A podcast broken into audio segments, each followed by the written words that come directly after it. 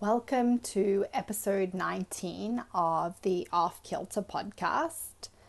Empowering yourself with the beautiful Jess Buser. Jess Buser's energy is infectious. Uh, we did this podcast, and she's sitting on the floor in this bright orange top, drinking a green juice. Uh, and she's 27 weeks pregnant, and she just finished a morning of PT uh, but her energy was high, it was infectious. Uh, just looking at her uh, made me smile. Uh, we had such a beautiful conversation. Jess is a coach in both the physical space and the emotional space. And she's been a trainer for 10 years. And recently, she became an emotional well-being coach. So, in today's episode, Jess and I talk about her story and how she struggled with confidence and self belief as a child, and how sports and weightlifting helped her cultivate trust and belief in herself. Uh, we speak about how she learnt uh, that her natural ability could only take her so far, and that she had to cultivate hard work, focus, uh, attention, concentration, and effort. Uh, we talk about the importance of knowing your why the power of language and why having a team of people to help you achieve your goals is of great value. I am super excited to share this one with you, so enjoy. This is the Off Kilter podcast. It is about breaking rules, listening to your ovaries, and coloring outside of the lines. Each week, we will connect and be in conversation about how to reignite your sexuality, feel powerfully graceful, and deeply connected to your body, all while navigating life. I am your teacher, Amy Kate Burr.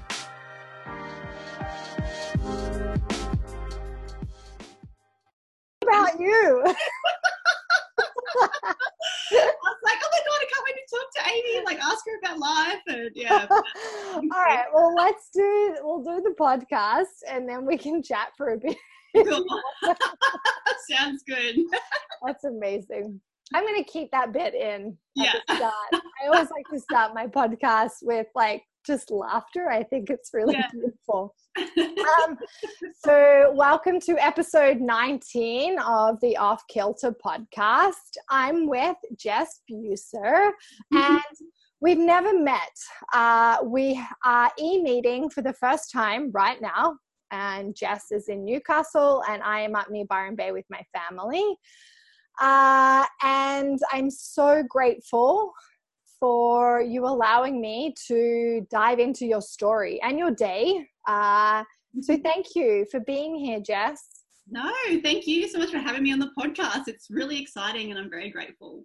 Yeah, so we were just talking about um, how Jess uh, had loads of questions before we started, but they weren't about the podcast. They were just about me.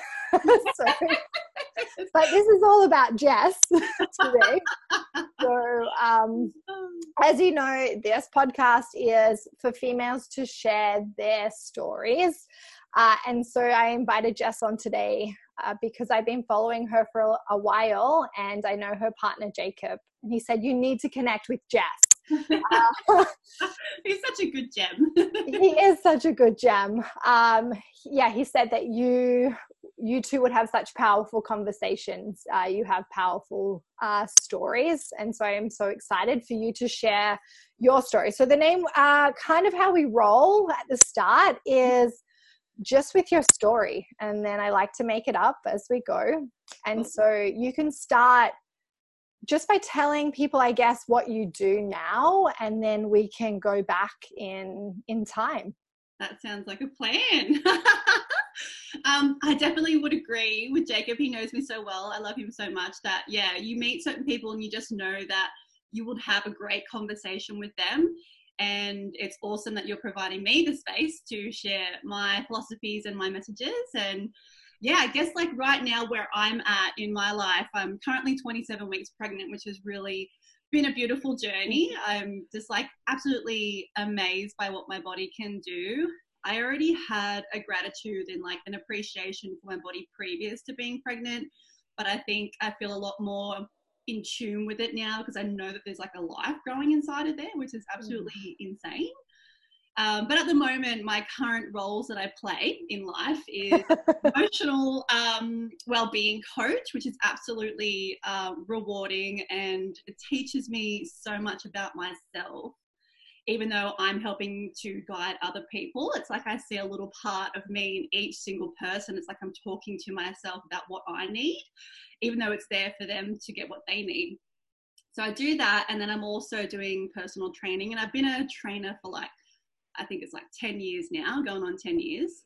And I originally started out in the fitness industry from a young age. I just played sport from like 12 or so onwards.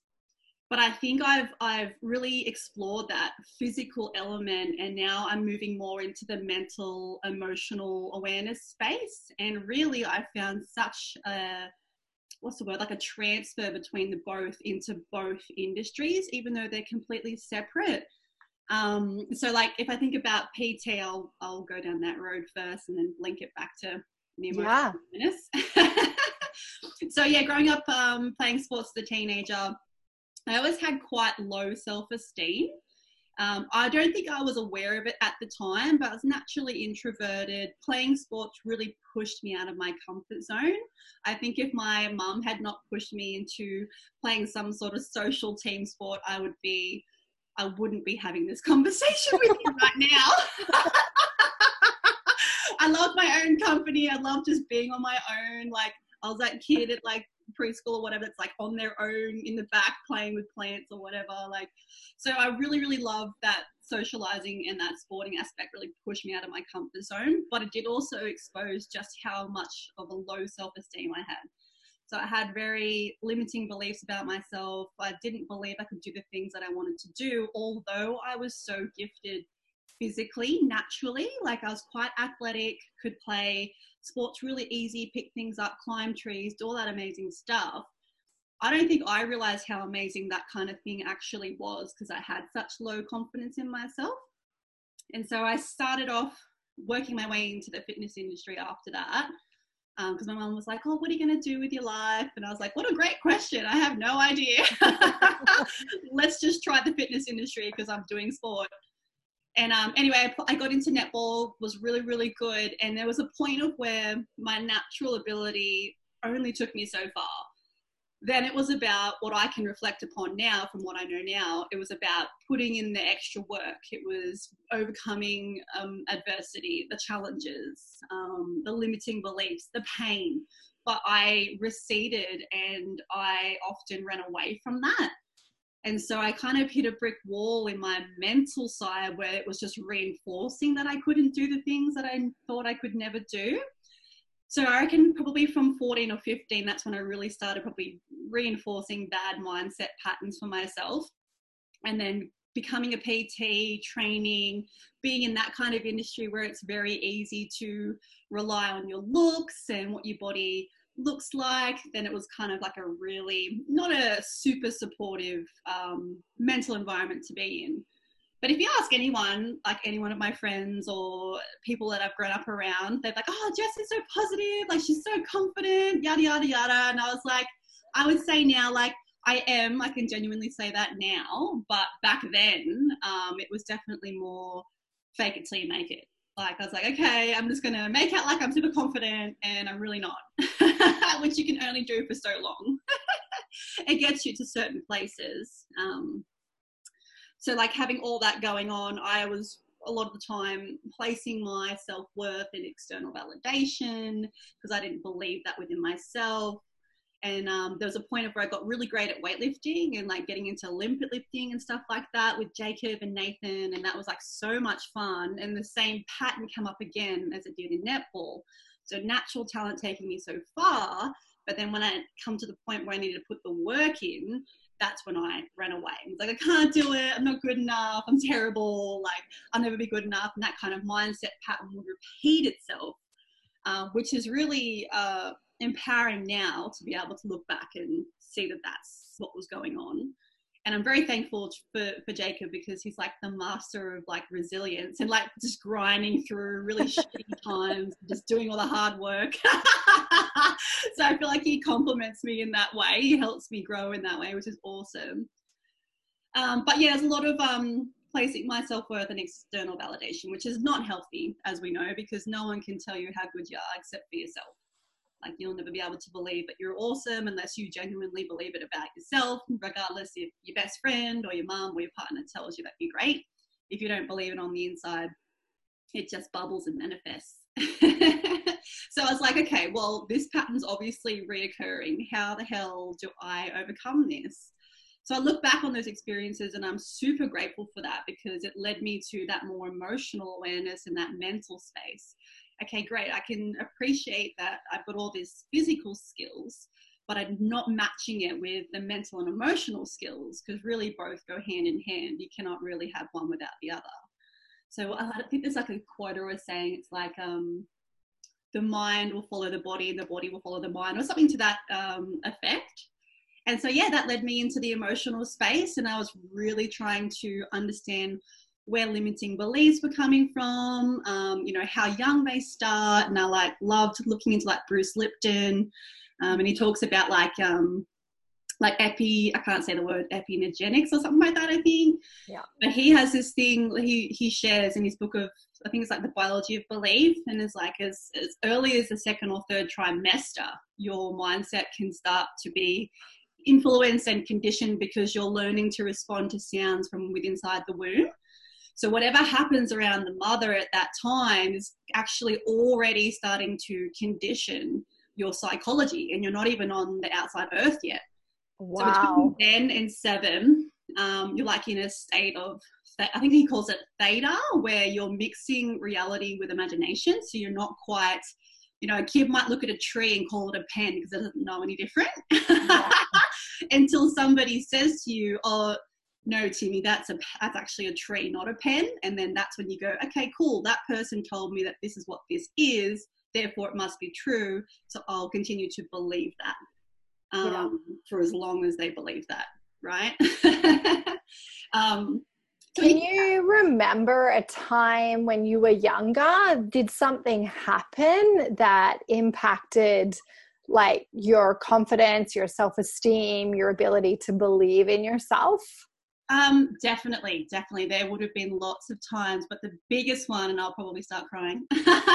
okay. Um, and just, uh, I'll ask permission if you don't want to share it. You, you don't have to share, um, but if you're open to sharing, you definitely can, or you can tell us just about maybe another time. That... no, I definitely love to share it because at the moment, being like in the emotional space and industry, vulnerability is one of my biggest values. So if I can like lean into that, I look at that as such bravery and such strength. So I'm like, okay, I'm just going to really lean into that and I'm just going to share, even though I've done so much work with it. But um, my dad passed away when I was young, so like seven years old. Yeah. But when you think about that, and you and I've learned all that I've learned, it's like we're both born well all humans are born, with two um, fears um, so like fear of abandonment and rejection and i think the other one is falling from heights. So from a young age so from a young age lost my dad who was a really strong figure. I don't really have a lot of memories um, from him but my mom was so awesome and just like always reinforcing me that he loved me and that he was awesome he was a great dad to me etc etc so I lost him when I was younger. So I think there's still a lot of abandonment stuff there, which I think contributes to where my low self esteem and confidence come from. It's like, okay, well, that person's left me. So am I just not good enough? So I think from there, and that probably happens with everybody, even if it's your mum, regardless if it's like a father figure as such, like a, a masculine male energy. So I think from them, not really having any um, awareness that true awareness of that's that's not actually the truth he's not leaving you because you're not good enough he left the world because that's just how the cards played out for him due to the circumstances so i think from then pretty much is probably what would come to my instincts of the first time of thinking that's probably where my low self-esteem and confidence or lack of confidence come from My mum is awesome. She's so good. She's a bit of a rebel, wild free spirit. she was like the total opposite of me. Which I look at now, like, cause she'd like, you know, move up and all around the country and stuff and just do whatever the hell she wanted, which is awesome confidence, obviously. But I think I didn't have that. Um, but that's something I've learned to notice more as I've, as I've gotten older. So that would definitely be, um, to answer your question originally the first time as an experience for that? Yeah, and it can be a hard question because, you know, sometimes our thought, we don't know. We're on that. Is it a real thought? Is it an imagination? Did, was it subconscious? Was it conscious? Mm-hmm. It's like it's quite a hard one to go back to, to the birth of it.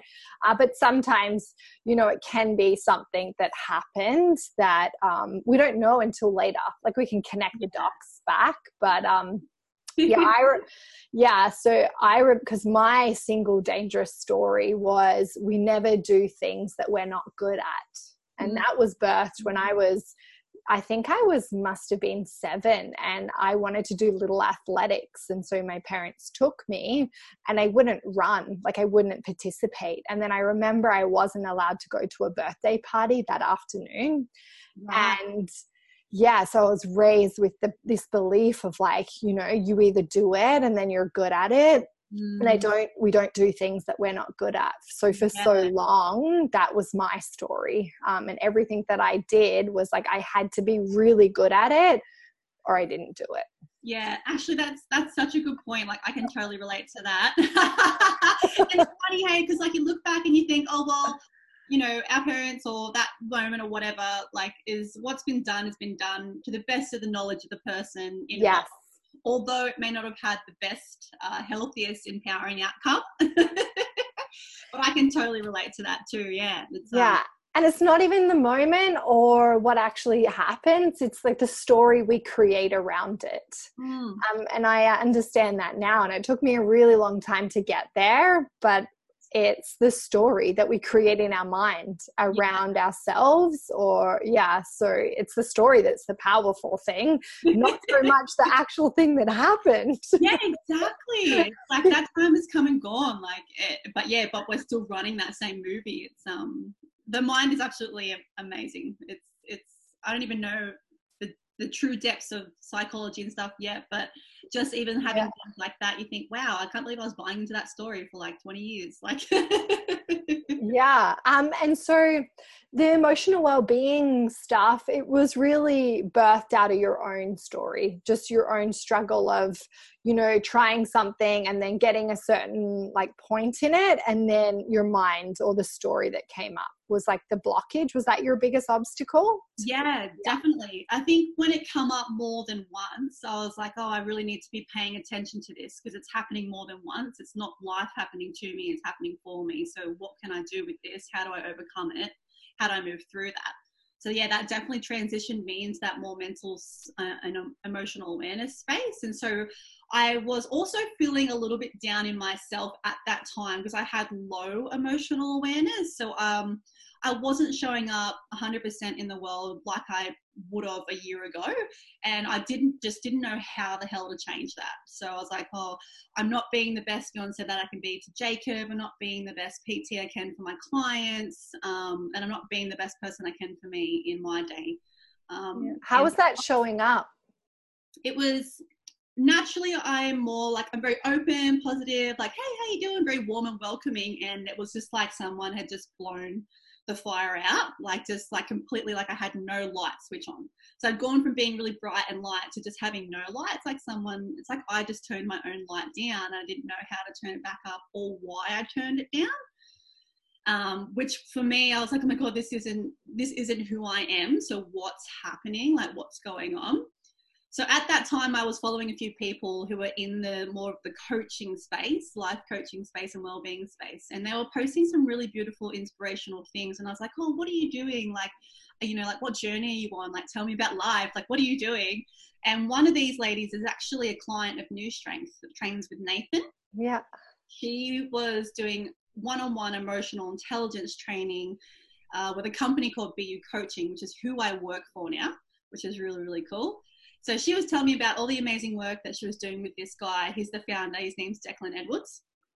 and so I was like, cool, I want to do coaching. I was like, something needs to change. So my pain motivator was so high. I was like, cool, I'm going to invest like three grand into doing this course. And so for about six months, I was doing this emotional intelligence program with Declan, who was my coach, but now is my fellow coach.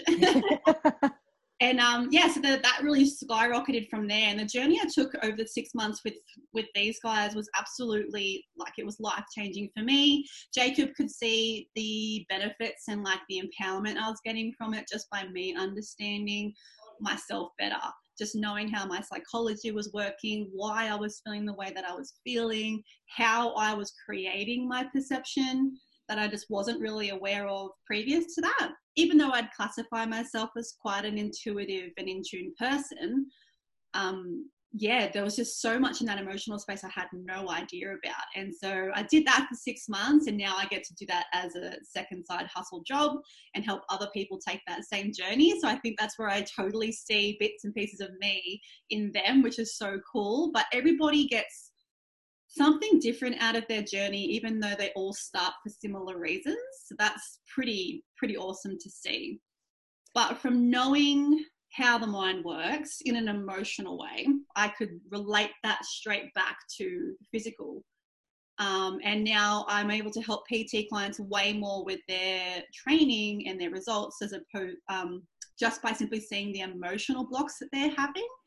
So for yeah. them, cool. If you just work on stress or your relationship to the food rather than the food, or the relationship to your body rather than your actual training, um, it helps them get better results, which is absolutely amazing, and vice versa.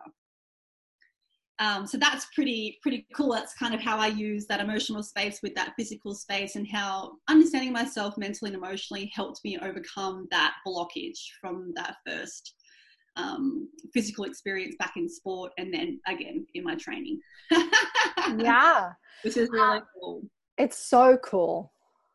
um, what was so in the six months when you were studying and you were taking this course can you remember like a big learning that came out of it or like a highlight that like just made you like okay all right and then just completely pivot in how you showed up like you know as a teacher a coach in your relationship with jacob yeah there was definitely like a lot of things first yeah. of all like it was actually realizing just how much skill and talent I naturally had, um, which is sometimes in the past, past Jess would have been like, haha, I'm so skillful, I'll just rely on that and not do any work. But now present Jess is like, okay, I know I have to keep growing and building on that. Don't just be, you know, complacent and happy with that. um, and then um, taking personal responsibility. Um, I was severely under responsible for how I was feeling, for my behavior, for the way that I was thinking. Um, previous to doing this coaching um, program and taking responsibility and ownership for your shit is like the biggest thing. I love that. Responsibility and ownership for your shit. yes, 100% own your shit, people. Like, oh, um, that. That's a quote. You need to quote. You need to put that, in a quote. oh, because um, it's so it's empowering. It can be difficult to accept. You know, we all find certain things hard to accept. Acceptance can be difficult, but it's so freeing at the same time. Um, and so if you own your shit, then you can just get on with it and move forward rather than just getting stuck and staying in that same space and just blaming the world and victim me and victim you or whatever. Yeah. So that's definitely one. Um, and then what would be the other one? Um, they're probably the main two, I'd say. Yeah, they're yeah. powerful. Yeah, I'd say those two are probably the main thing.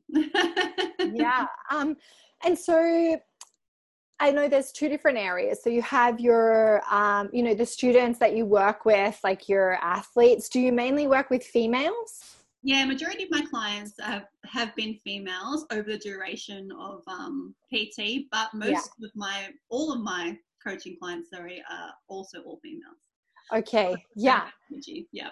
Yeah. A lot of feminine energy. So, what are some of the really big barriers or obstacles that come up for them? Yeah, um, it's interesting. Like, so, like I said before, like one of my biggest values is vulnerability. And I find, particularly in coaching, not so much in the PT space, but in the coaching space, vulnerability for all of them is is scary as hell. It's like I'm not going to lean into that because that makes me feel painful and it makes me look weak. So vulnerability and just a lack of self belief they would be the two most common things that I personally experience with my coaching clients. Yeah. Um, whereas with the PT clients, it's more a I don't it's a rejection of self, rejection of body. My body's not good enough. I've got to look this way in order to be great. So two sort of different spaces, yet they still are quite relatable to each other.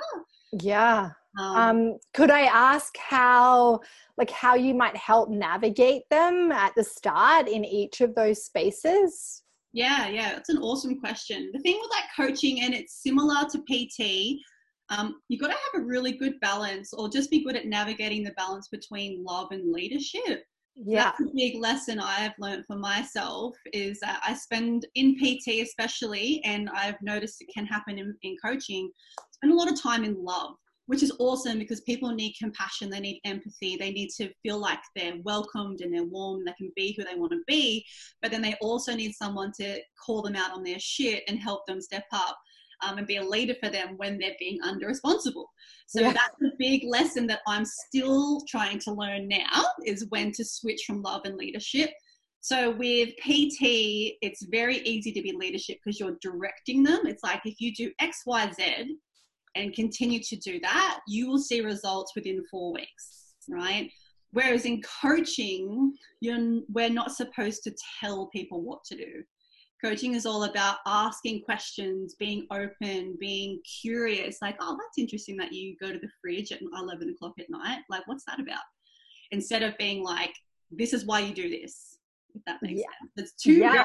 different. Yeah, you go from being like just a, a spectator and observation um, to more of a um, director and leader in PT. So for coaching, it's like just be curious, say to people, okay, well, where does that come from? And how does that make you feel? And why do you do that?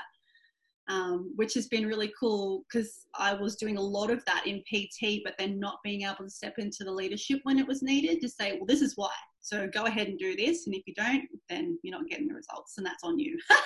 yeah. Yeah. Yeah. Yeah. Does that um, answer the question? Yeah, it does. But yeah. they need they need each other as well. Yeah. yeah. And so often in the the coaching space is that the you almost have to do the groundwork which is like the um, so like the pt space which is like the physical coaching space you almost need to do the groundwork in the other space, the emotional well-being space. All they need to be done alongside each other. Yeah. Because so often the number one reason why uh, a woman wants to train is to change her weight, shape, or size. Mm, mm.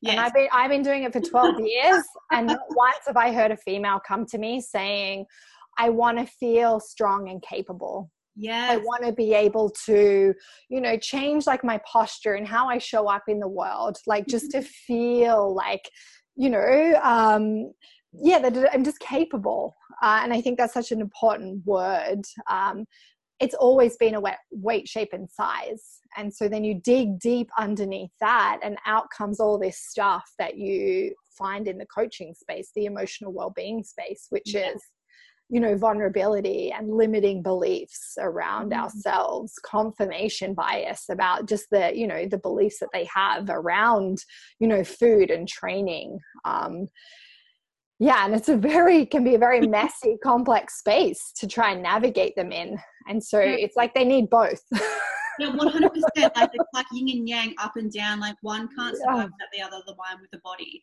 and yeah you bring up such a good point there. Like a lot of the time it's around language too like specifically in coaching which i've been able to, to transfer to pts around the language we use and the labels we have because we all bring certain meanings based off past experiences to the labels. So how you may perceive love and receive love could be totally different to me because i've had a different upbringing of what love actually means um, and that's environmentally environmentally impacted and conditioned as well so like the language if like you're always saying oh i just don't want to be fat if you always say what you don't want then all you will get is what you don't want. And the key word there that your psychology picks up on is the word fat. So everything it knows to be true about fat, it will find evidence everywhere in your life that it can see to bring forward to reinforce that language and that belief that you are fat. So, like, yeah. if, to bring that into coaching sense too, it's not often where a lot of the, my conversations go with these particular coaching clients but that's something I still try to highlight if I if I see it. It's like, well, what's the words you're using to reinforce the disempowering beliefs? Yeah. And it can be as simply as just like changing a word, just reframing how you say something that can just change the way you feel, therefore change the way you see and receive um, in return. So that's like super powerful having awareness around the language you use. Yeah, language, very mm. powerful. So is that one thing that you'll do with people? Like you'll look at the language. What's the language? Yeah. Yeah. What are, what are maybe like two other things that say when you start working with someone and they have a barrier or an obstacle? Um, and it can be around like whatever, anything. What's kind of what do you have like a little framework that you put in place to help them uh, with it? Yes, I probably do. Could reframe that question a little bit for me?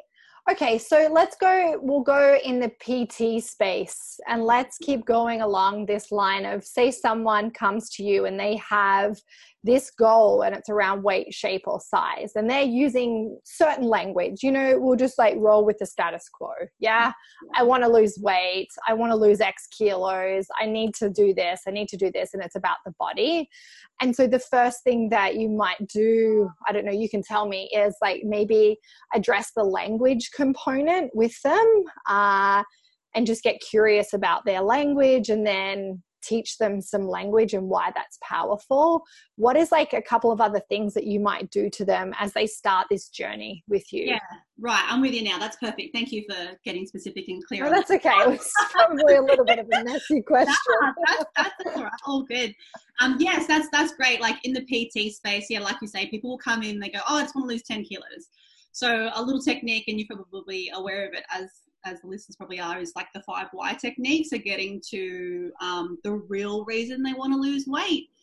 So, besides listening to their language and how I can start to condition them, if you say, throughout our PT sessions together, um, I normally will go through within their first or second um, PT or their time of meeting me and just say, okay, well, why do you want that? And so they say, their, their answer might be like, oh, you know, because I've just been putting weight on. Okay, well, why have you been putting weight on? Oh, just because, you know, I've got a new job and put everything on the back burner. Okay, well, why have you been putting it in the back burner? And you just ask why five times. yeah. And it's literally, and, it, and it never ceases to surprise me every time you get to the fifth why, that's where that pain comes in and that emotional attachment. I haven't been putting myself first. I haven't been making myself a priority because I don't believe I'm a priority in my life. Uh, and nine times out of 10, a lot of it's down to the fact that I don't feel good enough. I don't know who I am anymore. And so from early on in the PT industry, I noticed that that was a really big thing. Like all these people come in with surface level answers. I just want to lose weight or I just want to do this. And it's like, well, is that the real reason? And if you cut through all that bullshit and you just worked from the seed of your issue, don't you reckon that it'd be so much easier to overcome all the shit you uh, people yeah. come up against in a PT journey? Like, you know, oh, I have got no motivation or I ate bad on the weekend. It's like I just feel like people could be working smarter instead of harder in the fitness yeah. space. They address their emotional issues. I remember my mum once said to me when we were watching The Biggest Loser, like when it was like the first or second season that ever came out. Mum's like, mum said to me, like, why do you reckon people have all this weight on them? And I was like, I have no idea. Maybe they just really love food. And she was like, it's because they have emotional trauma. And so, if you haven't processed all of your emotional trauma, your physical body, your pain body holds on to that. So, when you people see people who come in to see you, like, you know, bless their hearts, they do the best they can with what tools that their brain has to work with. We all know that. Um, but yeah, their body is literally like a shield. It's holding onto everything that they have ever experienced that they haven't processed, learned how to let go of, or accept. So when people come into the studio and I see them like that, I'm like, cool, you've got some sort of emotional trauma. Not that I assume that, but I'll use that five why technique to get to the seed.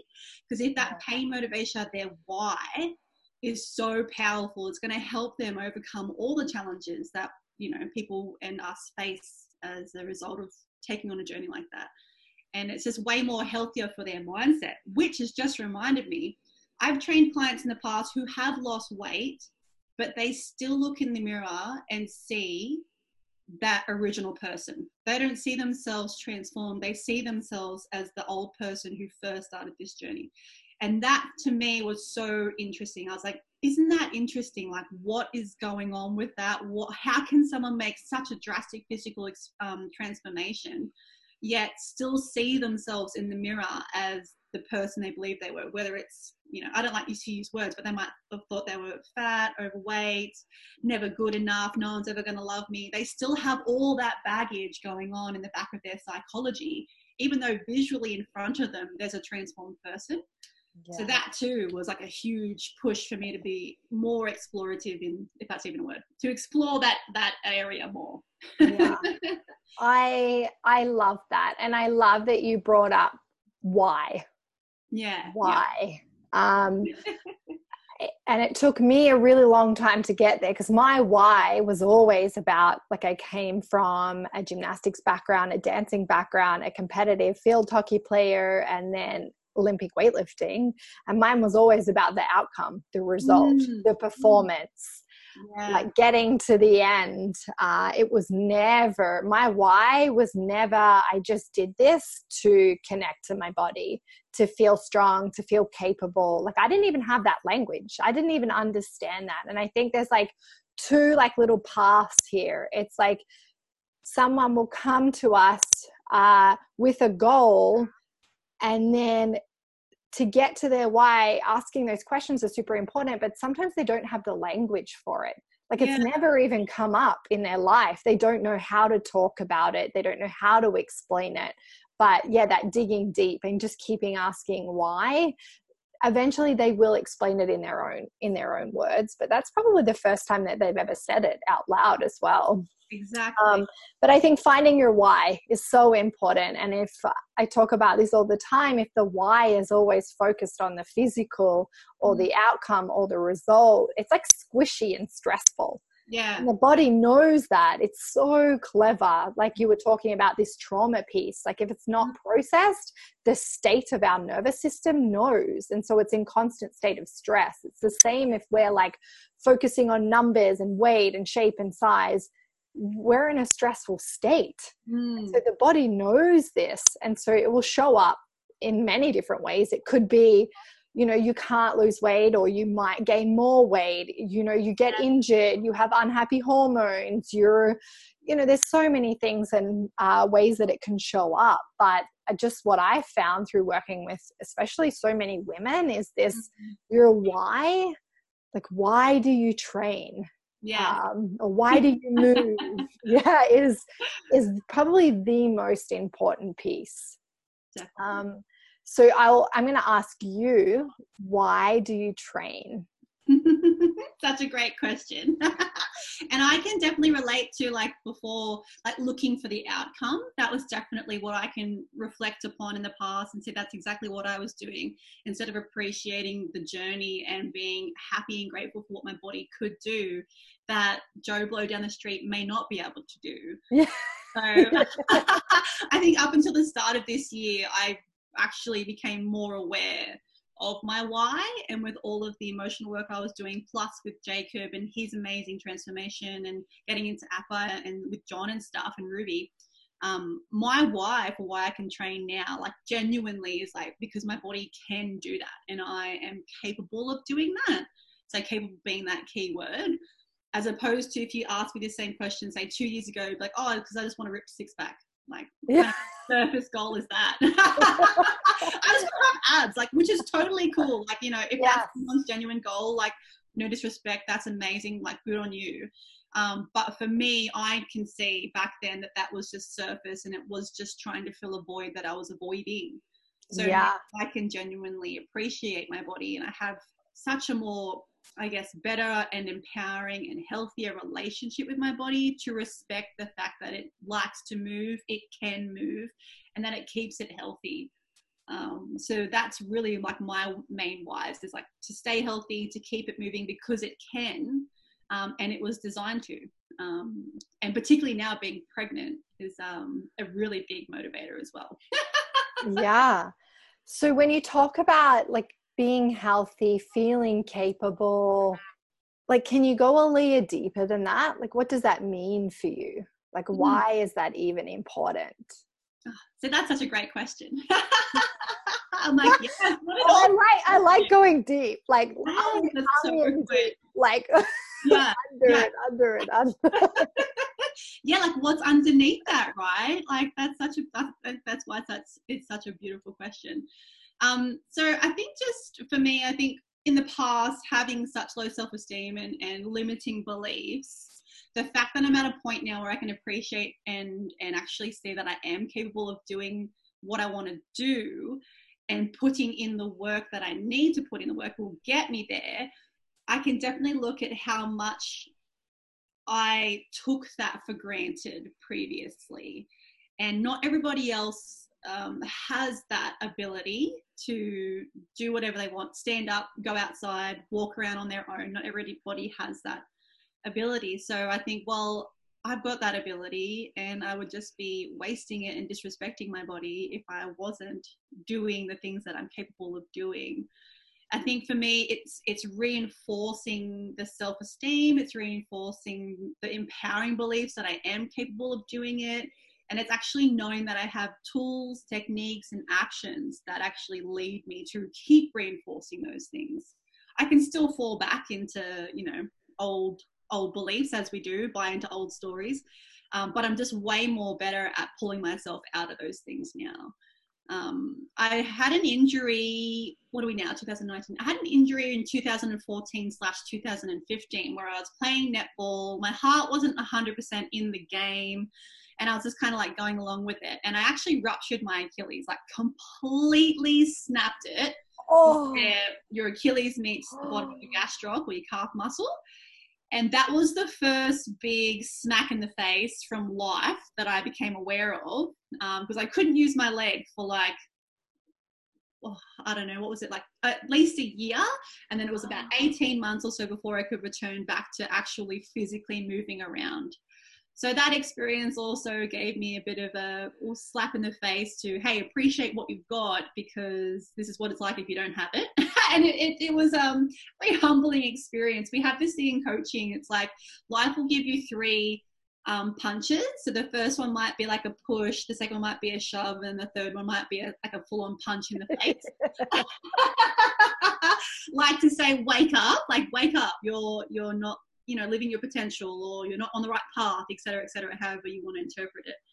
So having yeah. my achilles like 100% and not being able to walk around on it not being able to play netball exercise do the things that just came so naturally to me was probably the first time where i was like wow i like i actually can appreciate my body and should appreciate it more.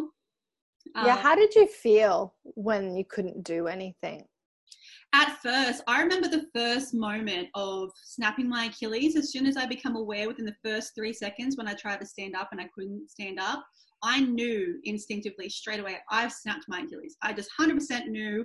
The physio came over and like, oh, maybe you just twisted your ankle, and I was like, no, bitch, like I've definitely ruptured my Achilles. It's gone. I can't even move my foot. In that moment when I was sitting in the chair, I thought my life is over. Right?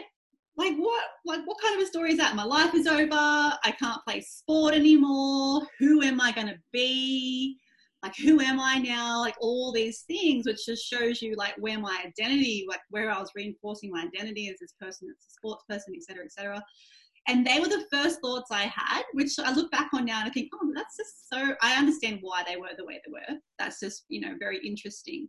But that was the first thing i remember thinking was like oh my god like i'm not going to be good enough anymore because I can't walk around, which is yeah. pretty disempowering to have. yeah. Did that impact your relationship with yourself or any other relationship in your life? With myself. I, and I reckon from there, it, and unconsciously, that was like a slow decline of where I found myself a year ago being like, what the fuck am I doing with my life? Like, something needs to change. Like, so I think um, I initially felt super, super low and not being able to get around because I had such a physical job with PT. Um, I did, however, though, push myself to get my back in a boot as soon as I could get my cast off. And I was like hobbling around at work, telling people to do burpees and squats and stuff, like a Frankenstein monster. I was like, I refuse to not be able to walk. so I sort of started picking back up there, which is really, really cool because I, yeah, went from being quite low to optimistic of like, okay, let's just push through this. I think at the time, though, emotionally, I was still unaware that I was overcoming a challenge. So I wasn't aware that I was, you know, potentially disproving the beliefs I was buying into. Um, so yeah, that's generally that's probably mostly how I felt, if that answers the question. Yeah, it, it definitely does. Um, we can live in this state of like it's permanent. Mm, mm. Um, yeah, it's it's permanent. I'm going to be like this forever. I'm going to feel pain forever. I'm not going to be able to do it. Uh, yeah, and it's Mm. and you can't see that as you go through the journey to go from either like pain like being in pain to pain free or from feeling weak to feeling strong or from whatever the transformation is you don't kind of see it until like you're you're out the other side. Because i mm-hmm. was also like you when i did my back it was permanent and all it was like this is how it's going to be forever and i'm going to feel uh-huh. weak and broken and it's not till you go through the other side where you're like okay it's impermanent like there was a transformation here. It was hard but these are like the skills and the tools that i like cultivated that i have now. And but it actually took me so many times. Like I, then i did my knee i did my rib like a lot of times for my body to like send me messages to say hey like this is too much you need to listen Yeah, um because i just believe humans are slow learn like we're just slow learners I agree. or I like agree. our belief systems and our confirmation bias is so strong that we just don't have a chance until that three you know the three things that you said that push that shove and then that punch in the face yeah and then it takes you're like okay all right i need to listen Yeah, um now I'm listening. Okay. but I was super, I was super lucky. I was surrounded by such, you know, amazing people and I had such an amazing coach that helped me through that shitty year um, and it gave me tools to um, to get out of it. But um, Oh, no, thanks for sharing that story because it's it's and it doesn't have to be a, an injury to the body. It can be something that come brings an obstacle up that can like reinforce or create a story, and then we get stuck in it and we feel like it's impermanent.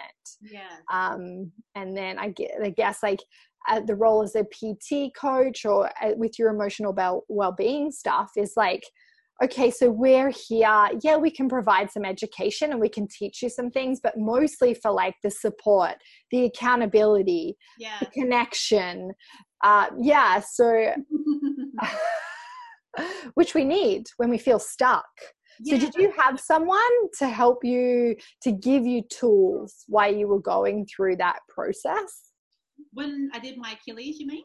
Yeah, I probably would say like Jacob was Yeah. my biggest number one supporter.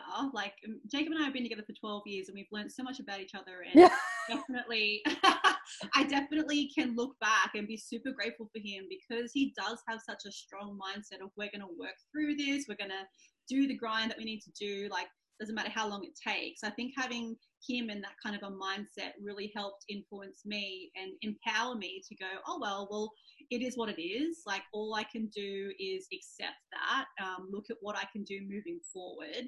So there was still lots of things I could do. He's like, oh, you can just get super backjacked, like lots of pull-ups, like classic male. Yeah. Yeah, backjacked.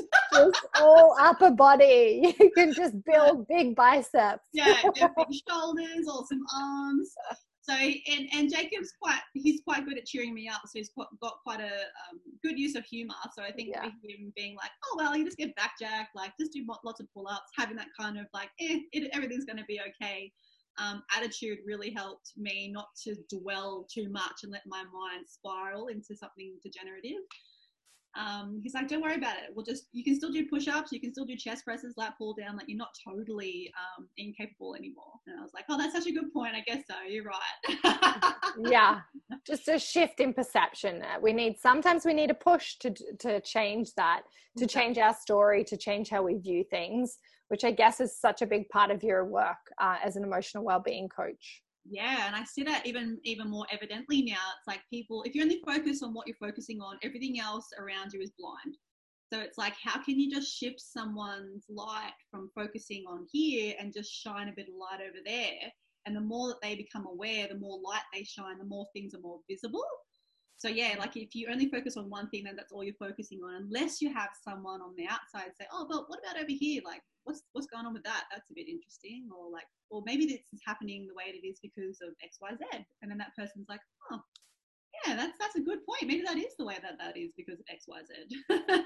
yeah, that's definitely what say you had someone and they wanted to do something either like achieve a goal or create a change or go like have a transition or maybe show up better in a relationship or something what are like a few things that you would uh tell them to do or like implement in their life that could be helpful. It doesn't have to be super specific because i know everyone that you're working with that you know they're on their they have their own story their own journey. You use tools and uh, resources for just them but if you kind of zoom out and so many of us have very similar obstacles yeah? We have similar stories. We have similar resistance that comes up. What are a few things that you would do with someone to start creating the change yeah, that's awesome. So the program, like I teach as an emotional well-being coach, is designed to help people set visions at the very beginning.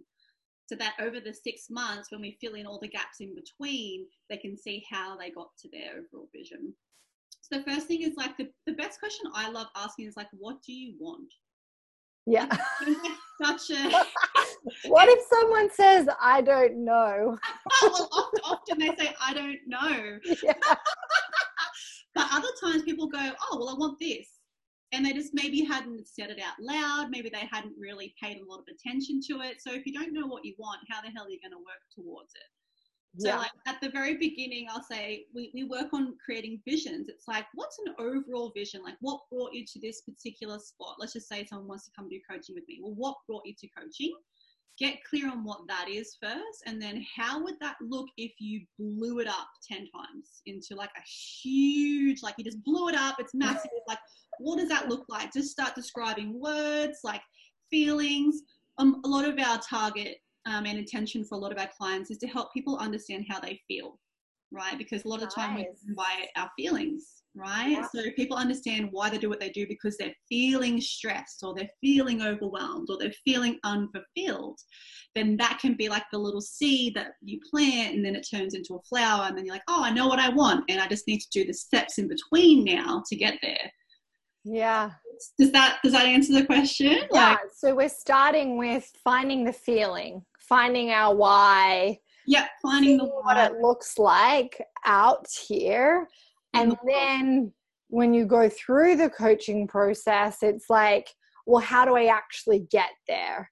What tools do I need? What support do I need? What obstacles going to come up that I have to get over? And how do I do that? Am I hearing that correctly? Yeah, definitely. Yeah. I think okay. like you saying that back to me actually gives me a bit more clarity. So, like, often clients come in and they're here, right? Let's just say they're feeling unhappy, they're sad, they're not living up to their potential.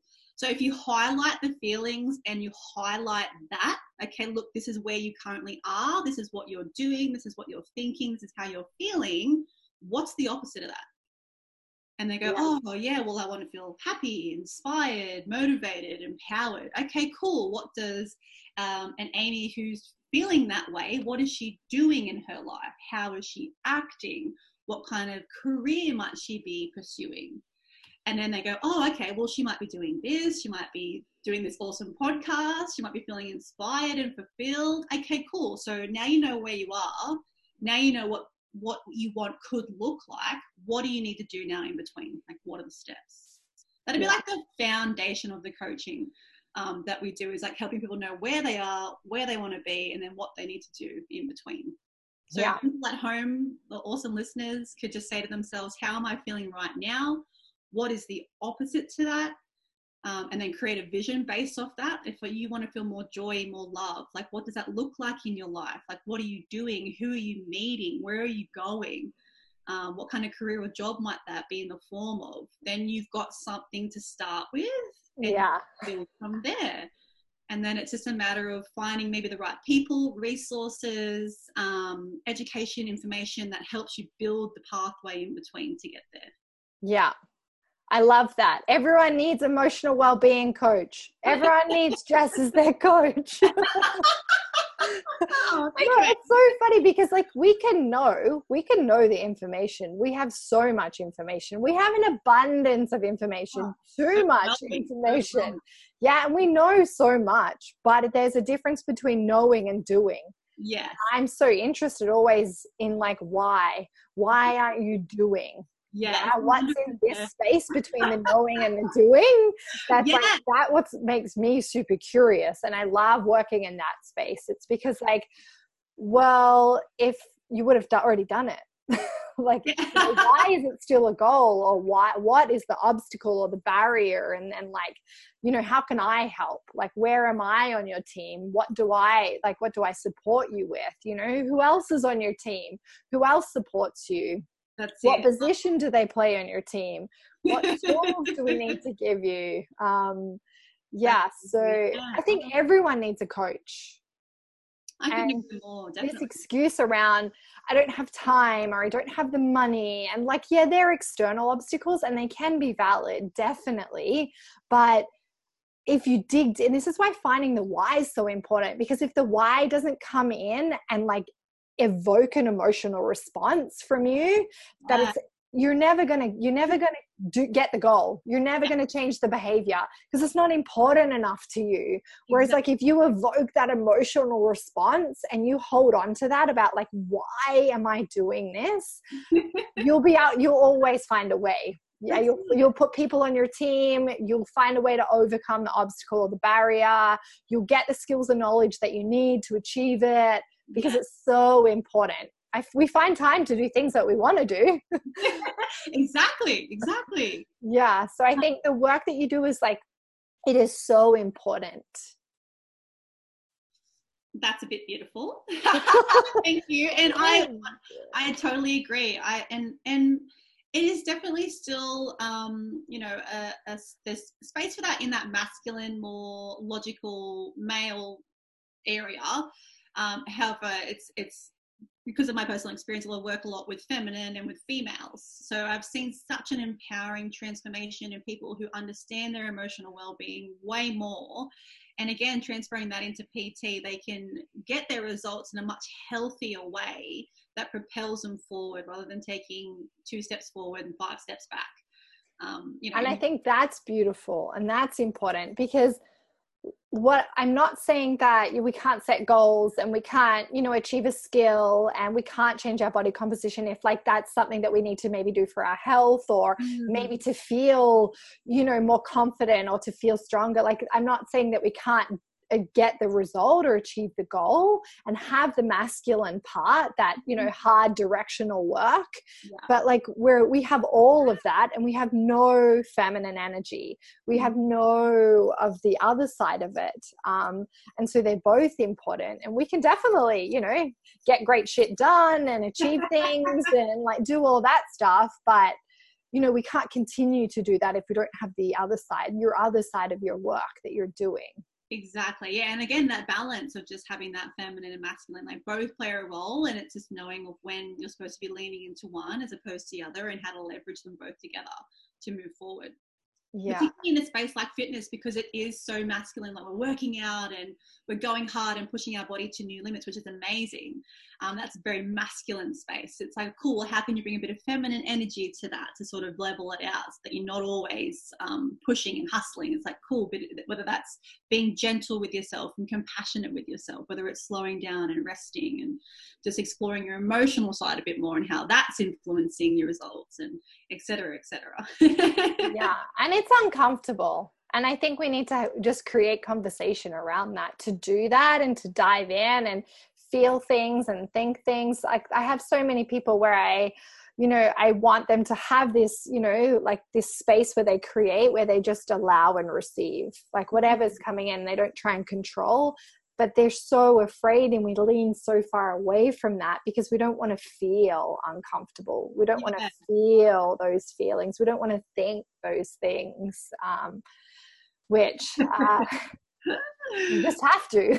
Yeah sometimes yeah exactly right you just have to like they they all have a part. And and one thing with again on um you know the emotional side is as a coach in this particular space with emotional well-being we teach people to just see their thoughts and their feelings and their actions as just what they are but neither of them are good or bad that all emotions are just feedback. It's just signals and signs from your body saying hey this is how i'm feeling today because we did this and so rather than saying, like, oh, that's bad, or I feel guilty, or I shouldn't be thinking those thoughts, or it's bad to have negative self talk, etc., etc., if you can just remove yourself and detach yourself and just look at that as in that just is what it is, again, because it's that meaning we bring to it, therefore it changes how we feel. Yeah. How much more empowering is that if you have that, that higher level of awareness or that meta awareness, as some say, to just see, like, oh, that's interesting that I do that. That's not good or bad. It just is what it is yeah it's cool it's a cool they um when i was doing work in eating disorders when i was a dietitian they have acceptance and commitment therapy and it's exactly like that it's mm-hmm. just being aware of the thought that comes into your mind and saying thanks mind that's super interesting yeah. but you know actually i'm just going to continue to go yeah just coming from this place of curiosity yes. Um, but you there's an awareness piece so you're not trying to push it you actually think, okay, I'm aware. I can see you. I can hear you. Thanks. But yeah, I choose to do something different. Or yeah, I think that's so powerful. What I've gotten away from today is um, both sides are important. So the physical space, because mm-hmm. that's a lever that we can connect to ourselves and we can yeah. learn a lot of stuff about ourselves. But then the emotional well being space where we need to kind of deal with the shit that's going on in our head that blocks us from doing a lot of the stuff in our life. Both of them are important. Exactly. When we're looking at the emotional well-being space, we're looking at where am I now? Kind of what are the thoughts that are stopping me? What's stopping me? Why am I stuck? Where do I want to go? And how do I want to feel? So the yeah. feeling, mm-hmm. uh, and then helping, uh, getting some help with the stuff in between yeah. whether that's like putting some certain people on my team or getting a coach so I can get where I want to go. Um, Let me just stop you there. Sorry yeah, because that's such that's just reminded me. Don't be afraid to ask for help. Right. Yeah. We we live in a very and I know it comes from past conditioning and generations, but we can be so um, afraid to ask for help in in that it might make us look weak or whatever beliefs and meaning we're bringing to that. But if there's anyone listening to this that takes away anything is just don't be afraid to ask for help. Like if you genuinely need help and there is someone who could take some of that workload off of you um, and you know that's going to have a more empowering outcome that that's not weak. It's actually quite strong to say hey can you help brother out? Like i'm really yeah. yeah yeah, it took me a while to get there, but I ask for help all the time now. me too. Like, I'm, like, yeah. no, I'm independent. I can do this shit on my own, but no, I, I can't. Yeah. help me, please help me. Yes, yeah, and then the last part you were just talking about is coming from this place of curiosity. So mm-hmm. just curious about what's going on in the mind. Um, I really like that piece that's yeah that's really cool. And that's something i haven't always like like i guess lent into. That's something i've definitely learned as a result of being a coach is just to lean into curiosity and interest and just let go of self-judgment and just be like oh that's so interesting that i had that thought today. And then be yeah. willing to put that down and move on if it's particularly if it's something that's not serving you. But yeah curiosity i think is is we're born with curiosity. Think about all kids. Like, why does that happen? Yeah. The why phase, but why? But why? But why? Yeah. Why? Why, mom? Why? Why? Um, and not to say that this is. It happens like that all the time. I still get stuck. I st- I still face yeah. resistance. My story still comes up all of the time, and I mm. still rumble with perfectionism. Sometimes it takes me hours to do a project that I, you know, shouldn't, and it comes up all the time. But I know who's on my team yeah. that I reach reach out to them and then they support me because they I all, all I have to say is I'm rumbling with perfectionism and like you know and they get it. They know and then they're there to support me or yeah so it's not it's not like it's going to go away which is also another another i guess belief. It's like yep if i do the work then it's just going to be fine. yes. Oh my god. And you bring up such a good point there. Actually, I'll share one more thing before yeah. we start. But um, often what I hear from both PT and coaching is that people have this idea that you do the groundwork and that's it. You don't have to do any more work it's like particularly in like um like the game of life and the emotional spaces like even as coaches myself yourself jacob we're still working on all those things. It's like yes we have this higher level of awareness now but it doesn't mean we don't suffer or fall back into those same patterns. Become those same people. It still happens. You just get more better at, at being more aware of it. So like for any listeners out there like it isn't just about doing a base foundational program or your education or whatever it's like something that you will still work on for the rest of your life probably up until you're on your deathbed. Yeah. Yeah. I, yeah it's so true. It's where um yeah we're always but you just get more tools and resources and then and that's helpful because you just have more to pull on. Yeah. Um yeah. Yeah Jess, thank you so much for creating space to share your story and then about the amazing work that you're doing. Oh, thank you so much for creating the space for me to share that. It's been Yeah, can you tell people where they can find you? What yeah, just all your deets. Yeah, awesome. All my dates, love that. um, let me just think because I've never had to really like answer that question. But um, definitely you can find me on Facebook um, under Jessica Buser. You can find me on Instagram, same name. Um, you can find the BU Coaching website too. I'm one of the coaches on there. Plus, we've got heaps more resources for anyone looking to find more emotional awareness and just tools and stuff, free downloads. So it's just bucoaching.org. You can look that up um, anywhere you like. And if you want to find me for PT, I work for a company called WellFit Personal Training, which really I'm not going to be there for the like for a next like six, six or seven months because I'll be pushing out a kid. but if that's something, um, or you can also hit me up through the boys at New Strength um, at Bennett Green. So yeah, also cool too. Beautiful. Yeah, go and check out her Instagram. It's so inspiring and light and full of love and it's educational and yeah, she shines there and I love yeah, I love following the journey and the stories and the things that you post. Um it's impactful and important. That's amazing. Thank you so much. You're so welcome, Jess. Thank you for coming on the podcast. Anytime, anytime. Thanks for having me. If you have any questions, you can connect with me on Instagram at Amy Kate Bow. I also write a daily blog. You can sign up on my website, amykatebow.com. Thank you for making the space to listen today. Remember, take the long way home. Bye for now.